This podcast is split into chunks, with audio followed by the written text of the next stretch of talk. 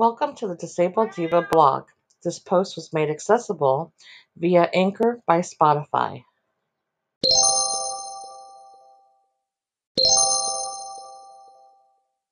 Working as a freelance writer with fibromyalgia has its perks, like the ability to work from home or a hospital bed. But it also has a major con fibro fog. Guest writer Jade Bald shares 5 pro tips for dealing with fibro fog as a freelance writer.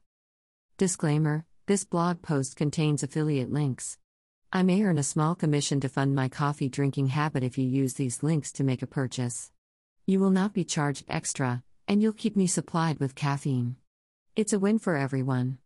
I am not a medical professional, and nothing stated in this article should be mistaken for medical advice. Dealing with fibro fog. Life as a freelance writer with fibro can be made difficult with fibro fog. It's one of the many symptoms of a chronic health condition, and it can make writing difficult. Every writer experiencing this symptom has a different way of coping. Here are my top 5 tips for dealing with fibro fog as a freelance writer. Pace yourself. 5 minutes here and there can add up in the long run. Yes, it is disappointing that we can't do a full hour and finish it in one go, but the process is better than not doing anything and letting it all build up. Besides, sometimes it's better to do a little every so often because you are more attentive to mistakes. Take breaks. As many as you need. Breaking might seem counterintuitive to getting things done, but it's actually productive to listen to your body and key into how you feel after a few hours. Even a five minute coffee or tea break every hour is worth it. Let people know about your health. It may feel awkward to tell people about this, because it's a stigmatized condition, due to it being an invisible illness, if you need extensions or less workload, you should disclose what's going on.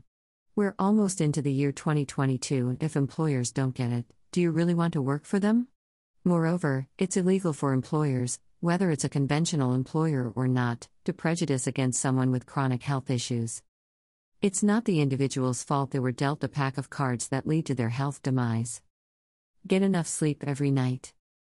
Sleep is a writer's best friend. Make sure you're getting in at least 8 hours or more per night. Lack of sleep only adds to a foggier brain and less productivity. Don't take on too many projects at once. Limit yourself to a couple of good ones, ones you know will help you financially. It really is a disappointment not to be able to take on more, but your health comes first. Remember, it's better to do a few than being too burnt out to do any. Related post 13 Useful Chronic Illness Blogging Tools. Jade Bald is from Ontario, Canada. She is a history graduate, fibro warrior, and cat mom. Jade is a freelance writer and has written for over 20 blogs, including Tiny Buddha, Rebel Society, and the Good Men Project.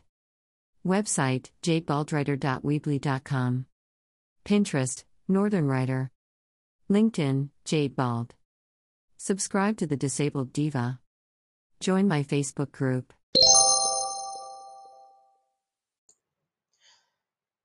Thank you for listening to this accessible post made possible through Anchor by Spotify. Your support is extremely important. Make sure that you don't miss a future post by subscribing to the Disabled Diva, and be sure to share this with your friends and family. Thanks again.